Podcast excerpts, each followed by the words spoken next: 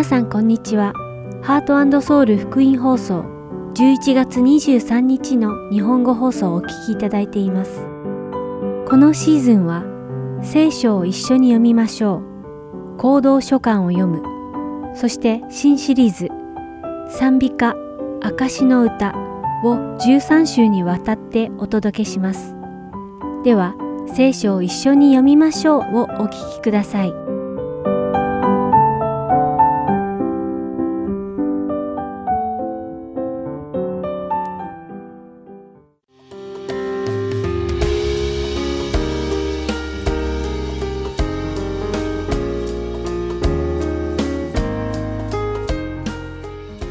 さんこんにちは。聖書を一緒に読みましょうのお時間です。お相手はダイヤモンド優子です。あなたは何かをしようとするとき、何が必要かじっくり考え、計画や準備を万端にした上で行動に移すタイプですか？それとも何も考えずにいきなり行動に移すタイプですか？これは私の友人の話ですが、ある日彼は夜中に見ていた韓国のドラマのジャージャー麺を食べるシーンを見て、急にジャージャー麺が食べたくなったそうで、突然ジャージャー麺を作ることにしたそうなんです。料理が得意な彼は、ジャージャー麺作りに必要な玉ねぎやキャベツ、そして肉を手際よく切って、それを炒めて初めてジャージャー麺のソースを固めるのに必要なでんぷんが家にないことに気づいたそうなんです。彼がそれに気づいた時には、スーパーはすでに閉店している時間だったので、でんぷんを手に入れることもできず、また、でんぷんがなければ、ジャージャン麺のソースはまるでスープのように水っぽくなってしまうため、結局その日、その友人は、ジャージャン麺を食べるのを断念さざるを得なかったそうです。料理を始める前に、材料があるかちゃんと点検していれば、こんな残念なことにはならなかったでしょう。今日皆さんと読んでいく信玄19章2節から3節にはこのような御言葉があります。熱心だけで知識のないのは良くない。急ぎ足の者はつまずく。人は自分の愚かさによってその生活を滅ぼす。しかもその心は主に向かって激しく怒る。熱心だけで知識のないという御言葉は何も考えずにひたすら働いたり行動したりすることを意味します。つまり考えもなしに単に熱心に働いたり行動したりするのは良くないということです。また次にある急ぎ足の者はつまずくという御言葉も同じ意味です。考えもなく急に行動を起こすと過ちを犯してしまうという意味です。しかし、よく考えもしないで行動して自分の願った結果とは違う結果に遭遇する人は意外と多いのです。そして、こういった人の多くが自分の浅はかさには気づかず、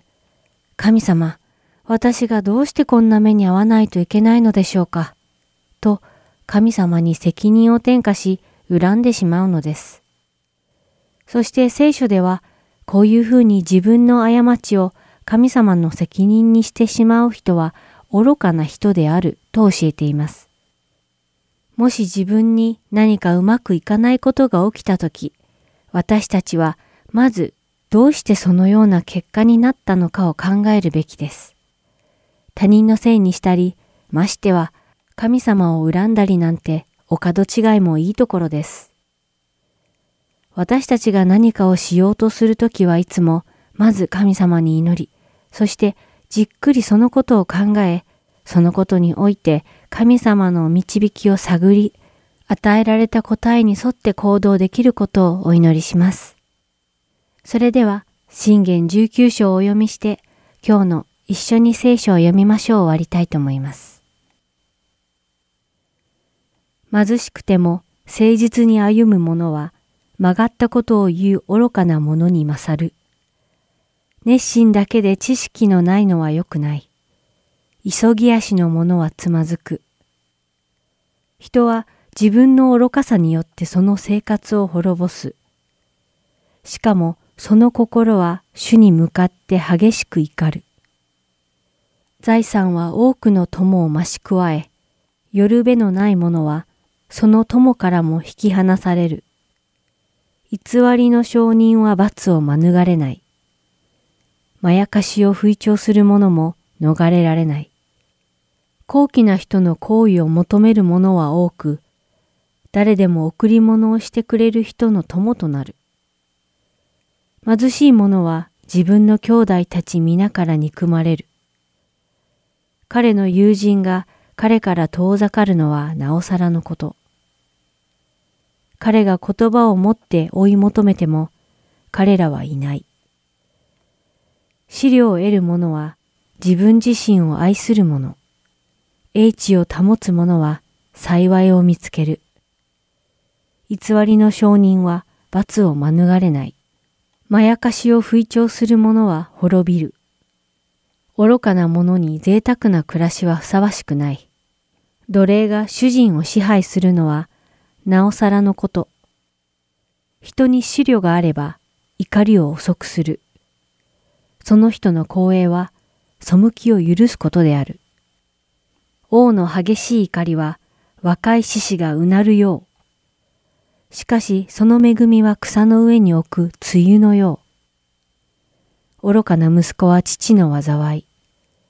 妻のいさかいは滴り続ける雨漏り。家と財産とは先祖から受け継ぐもの。思慮深い妻は主からのもの。怠惰は人を深い眠りに陥らせ、怠け者は飢える。命令を守る者は自分の命を保ち、自分の道を蔑む者は死ぬ。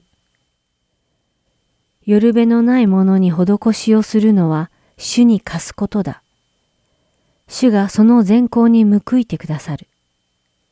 望みのあるうちに自分の子を懲らしめよ。しかし殺す気を起こしてはならない。激しく憤る者は罰を受ける。たとえ彼を救い出しても、ただこれを繰り返さなければならない。忠告を聞き、訓戒を受け入れよ。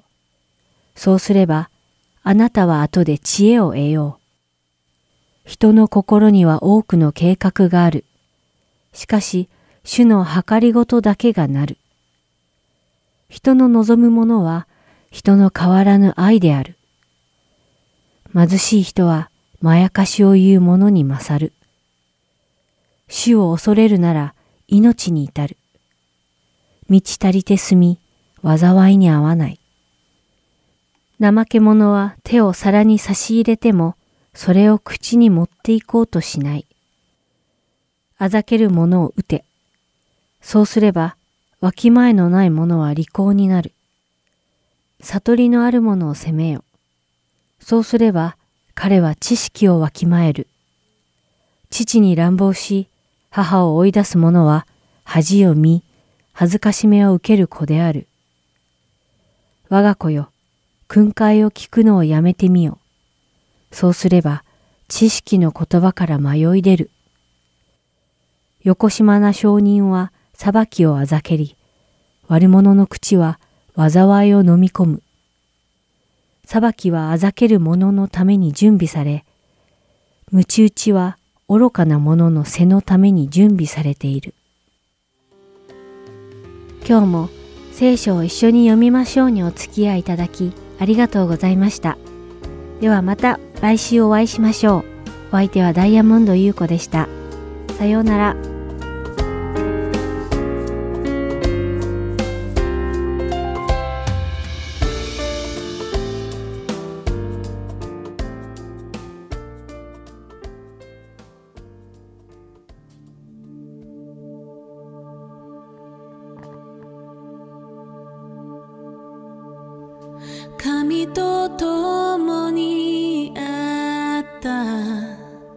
初めの言葉。あなたの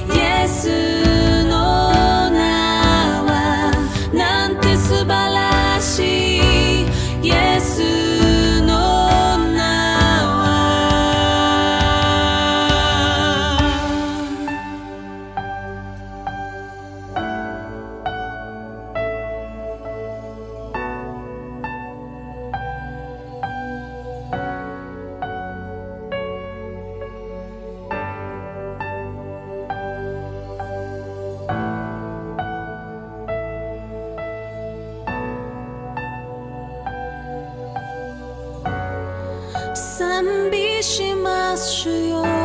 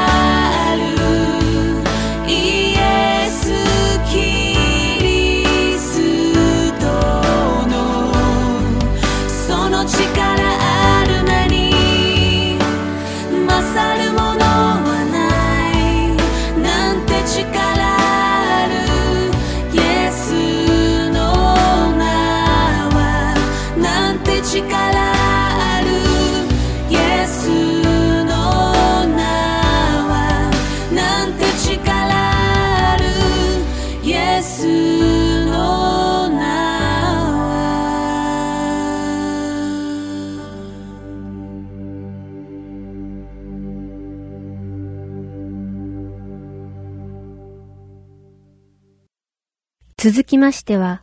行動書簡を読むをお聞きください。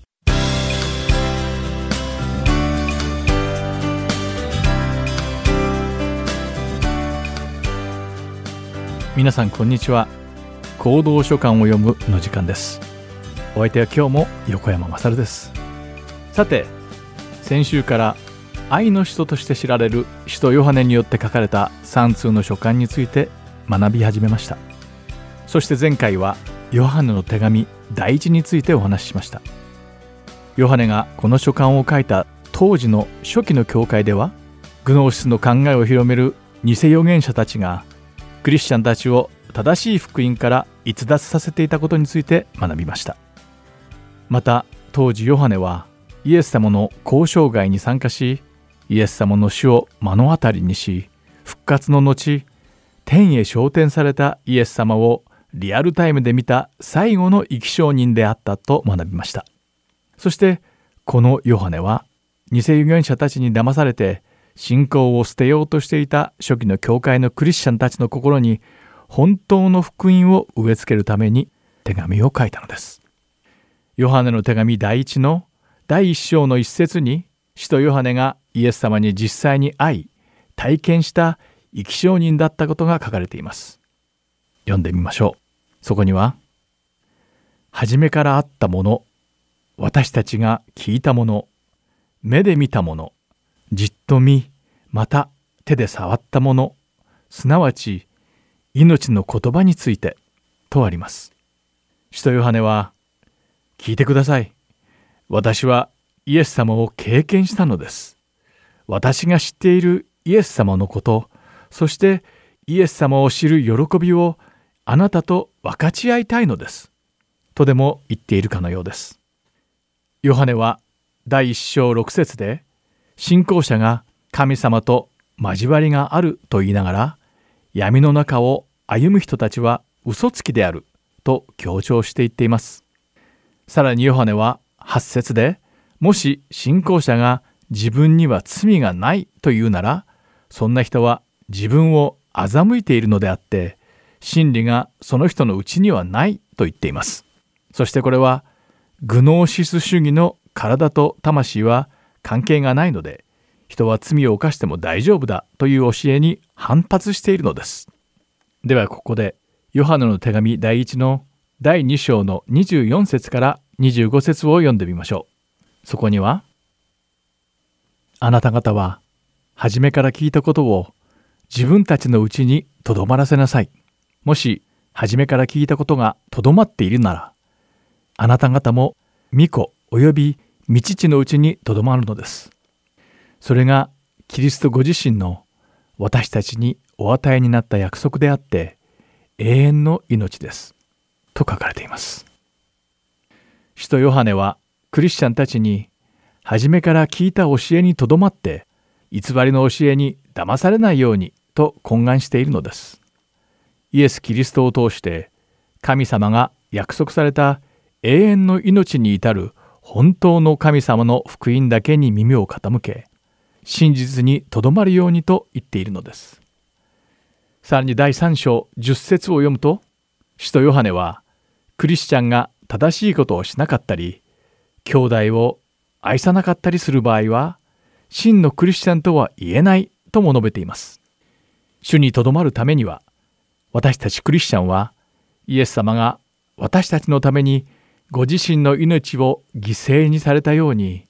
自分たちの命も他人のために差し出すべきだと説いているのです。グノーシス主義が主張している神秘の奥義の知識では私たちは救いに預かることはできません。救いを得るためには神の御子であられるイエス・キリストの皆を信じその結果私たちはお互いを愛しなさいというイエス様の新しいご命令に従うのです。続く第4章でもヨハネは神様は愛であられるから私たちもお互いに愛すべきであると再度私たちに兄弟を愛することの大切さを強調しています。またこの他にヨハネは全ての霊を闇雲に信じてはいけないとも警告しています。世には悪い霊に支配されている偽の預言者がはびこっており霊を信じる前にその霊が神様に属しているかどうかを吟味する必要があると述べています。ヨハネは人の姿でこの世に降臨されたイエス様のことを否定する霊は神様に属していない反キリストの霊であると断言しているのです。最後にヨハネの手紙第1の第5章の18節から21節を読んでみましょう。そこには神によって生まれたものは誰も罪を犯さないことを私たちは知っています。神から生まれた方が彼を守っていてくださるので悪いものは彼に触れることができないのです。私たちは神からのものであり世全体は悪いものの支配下にあることを知っています。しかし神の御子が来て真実な方を知る理解力を私たちに与えてくださったことを知っています。それで私たちは真実な方のうちに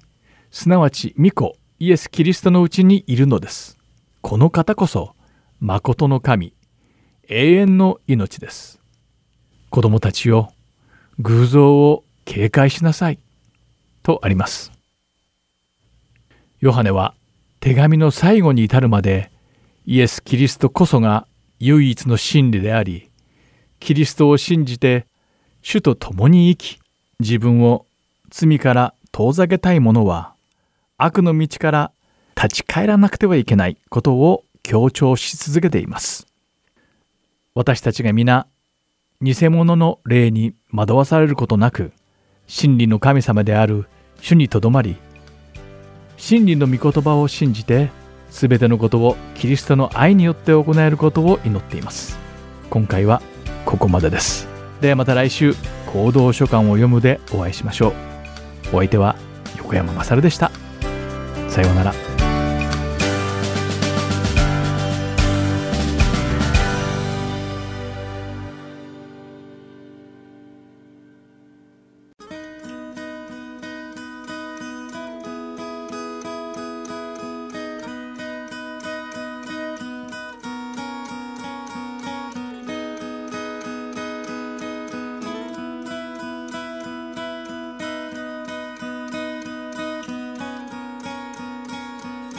見えぬものの目を開かせたこなかったは他にはない。闇に輝き。私を救うこなかったは他にはない。私たちの神様は何より大な方。癒し主善のなる方。Countdown. Oh.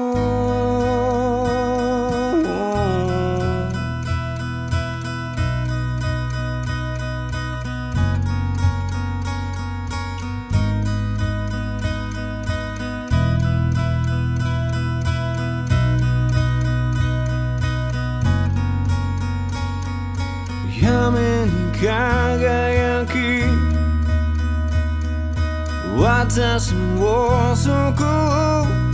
こなかったは他にはない。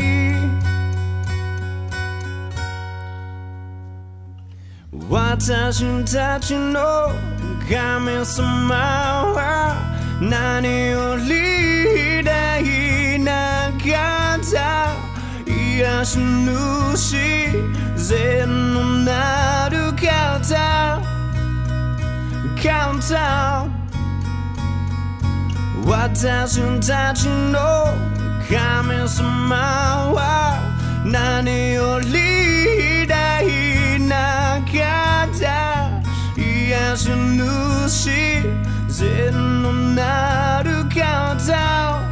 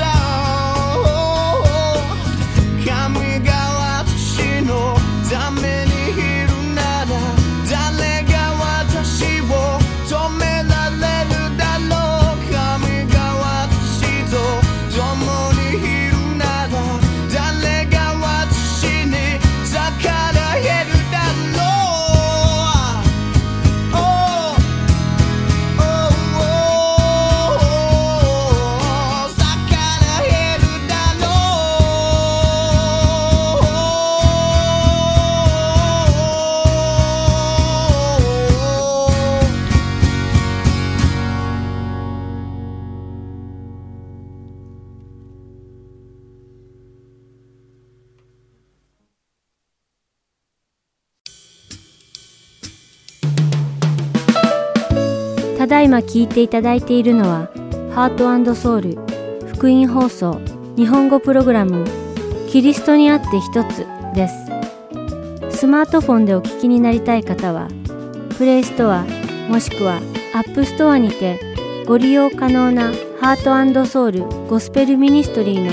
無料アプリをダウンロードしてください。アプリでは今週と過去のプログラムを聞くことができます。各ストアにて英語でハートソウルと入力し検索してください。ソウルは韓国のソウルの綴りとなりますのでお間違いのないようにご注意ください。また、すべての放送プログラムをポッドキャストでも聞くことが可能になりました。英語でハートソウルジャパニーズと検索し、お聞きになりたいプログラムをダウンロードしてお聞きください。もし質問がございましたら、heartandsoul.org at gmail.com heart and seoul.org at gmail.com までメールでお知らせください。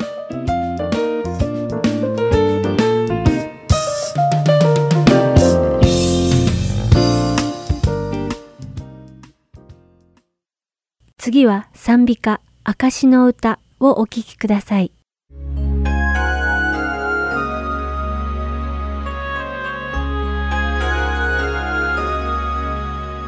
皆さんこんにちは。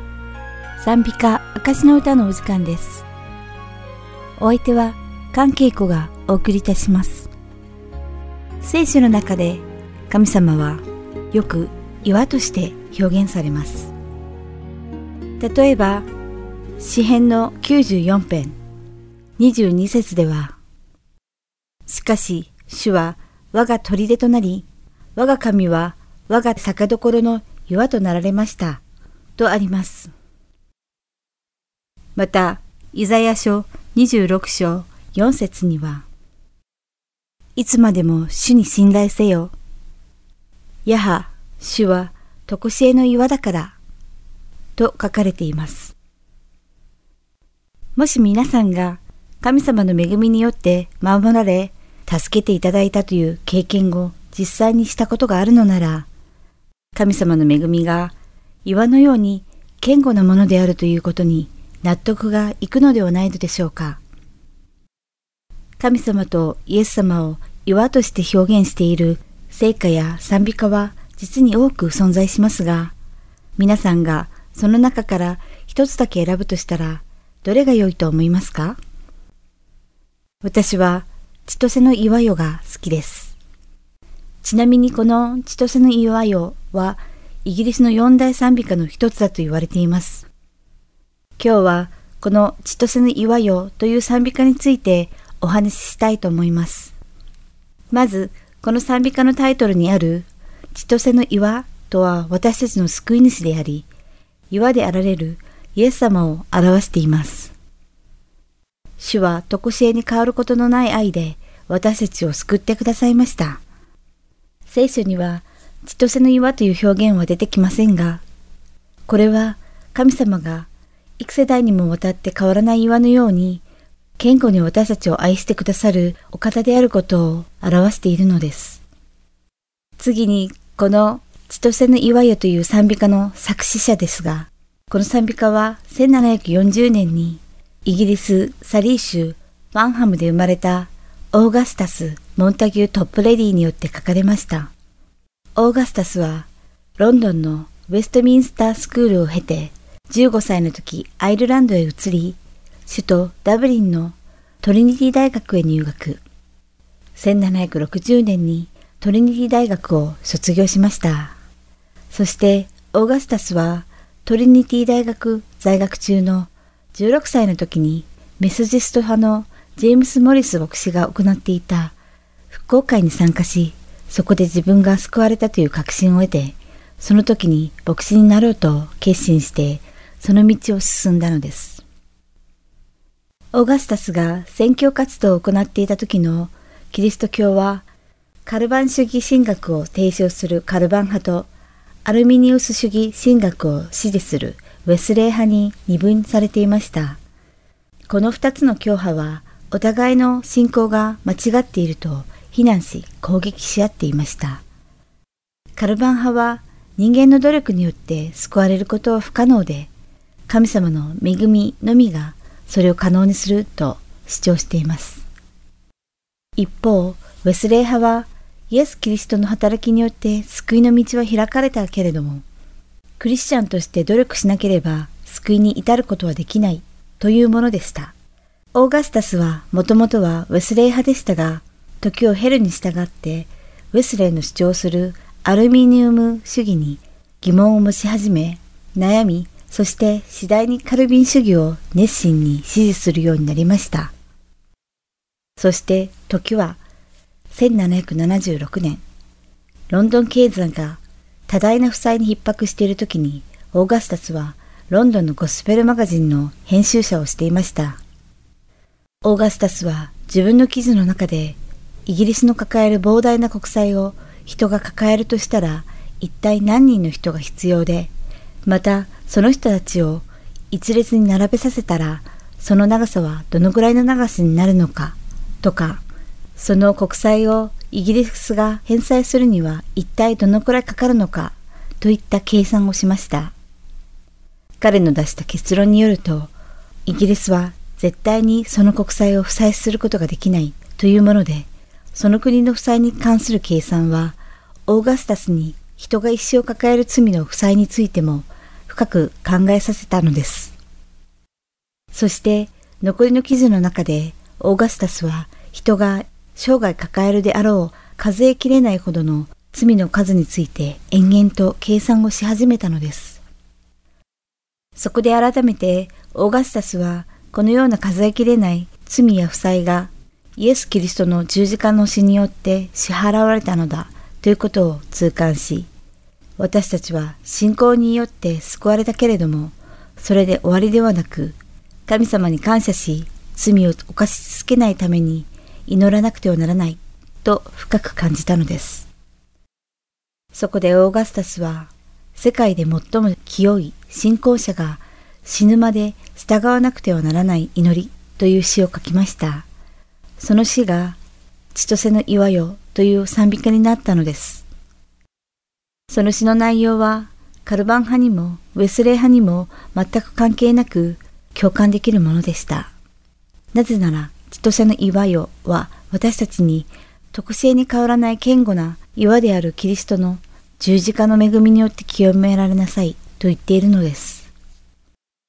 また、イエス・キリストの血の代償による神様の恵みは、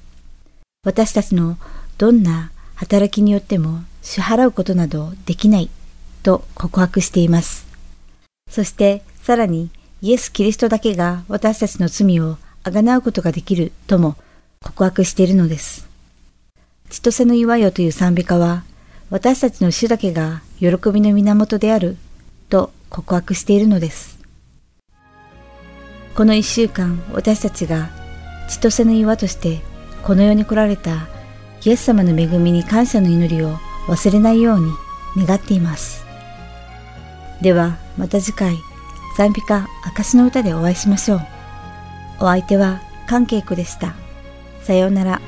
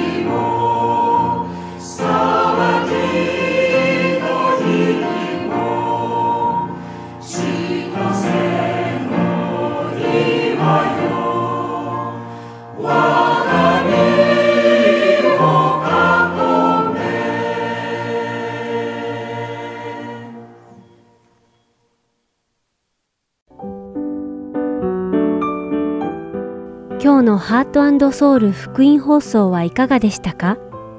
最後までお付き合いくださりありがとうございました。また来週お会いしましょう。